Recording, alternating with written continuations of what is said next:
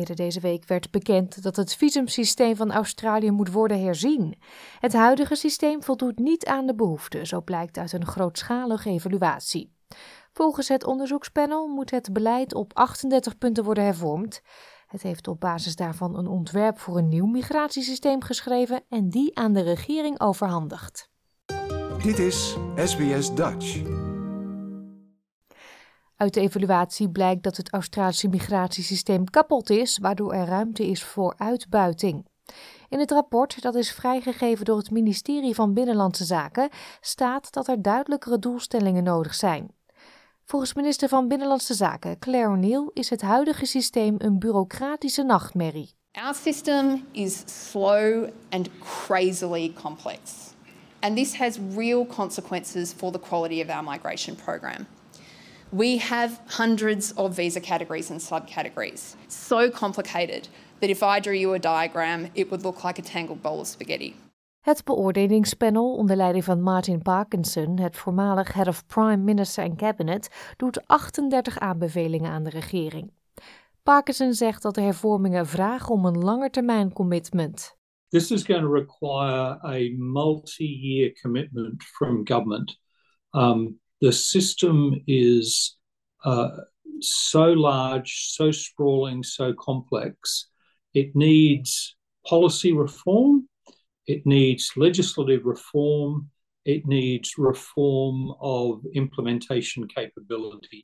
In een reactie op het rapport bevestigde minister O'Neill twee definitieve wijzigingen. Ook benoemde ze er een aantal die waarschijnlijk binnenkort zullen plaatsvinden. Een van de grootste veranderingen is de verhoging van het minimumsalaris dat werkgevers vanaf 1 juli moeten betalen om iemand te kunnen sponsoren. De Temporary Skilled Migration Income Threshold, kortweg TSMIT, is tien jaar geleden bevroren op 53.000 dollar en sindsdien niet meer omhoog gegaan. Het zal nu stijgen naar 70.000 dollar. Mevrouw Neal zegt dat Australië deels door die inkomensstop moeite heeft om skilled migrants aan te trekken. What has emerged is a system where it is increasingly easy for migrants to come to Australia in search of a low-paid job but increasingly difficult for migrants with the skills that we desperately need. Minister O'Neill kondigde ook aan dat alle skilled migrants tegen het einde van dit jaar de mogelijkheid zullen krijgen om een permanente verblijfsvergunning aan te vragen. Het aantal mensen dat die verblijft op een temporary visa is sinds 2007 verdubbeld. Op dit moment werken er in Australië zo'n 2,1 miljoen mensen op een tijdelijk visum. Uit de evaluatie bleek ook dat door het puntensysteem dat wordt gebruikt niet altijd de beste kandidaten geselecteerd worden. En veel internationale studenten die in een temporary visa limbo verstrikt raken, komen ondanks een opleiding terecht in laaggeschoolde banen. De regering zegt dat de wijziging werkgevers en migranten meer zekerheid zal bieden. Volgens premier Anthony Albanese is het een belangrijke verandering voor gezinnen. Their kids are going to local schools. They're raising a family here. And these changes, again, aimed at more permanency. Giving people that security will mean that they're able to make a greater contribution to the Australian community.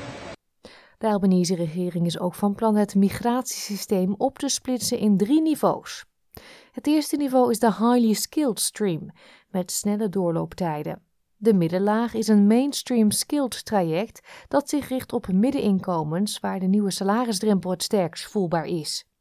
Het laatste niveau zal gericht zijn op het aanpakken van chronische tekorten in de minder betaalde zorgsector, wat mogelijk kan helpen met het verminderen van de druk in bijvoorbeeld de ouderenzorg. Overheidsinstantie Jobs and Skills Australia zal ieder niveau helpen met een datagestuurde aanpak. Het is voor het eerst dat de instantie een formele rol zal spelen in het migratiesysteem.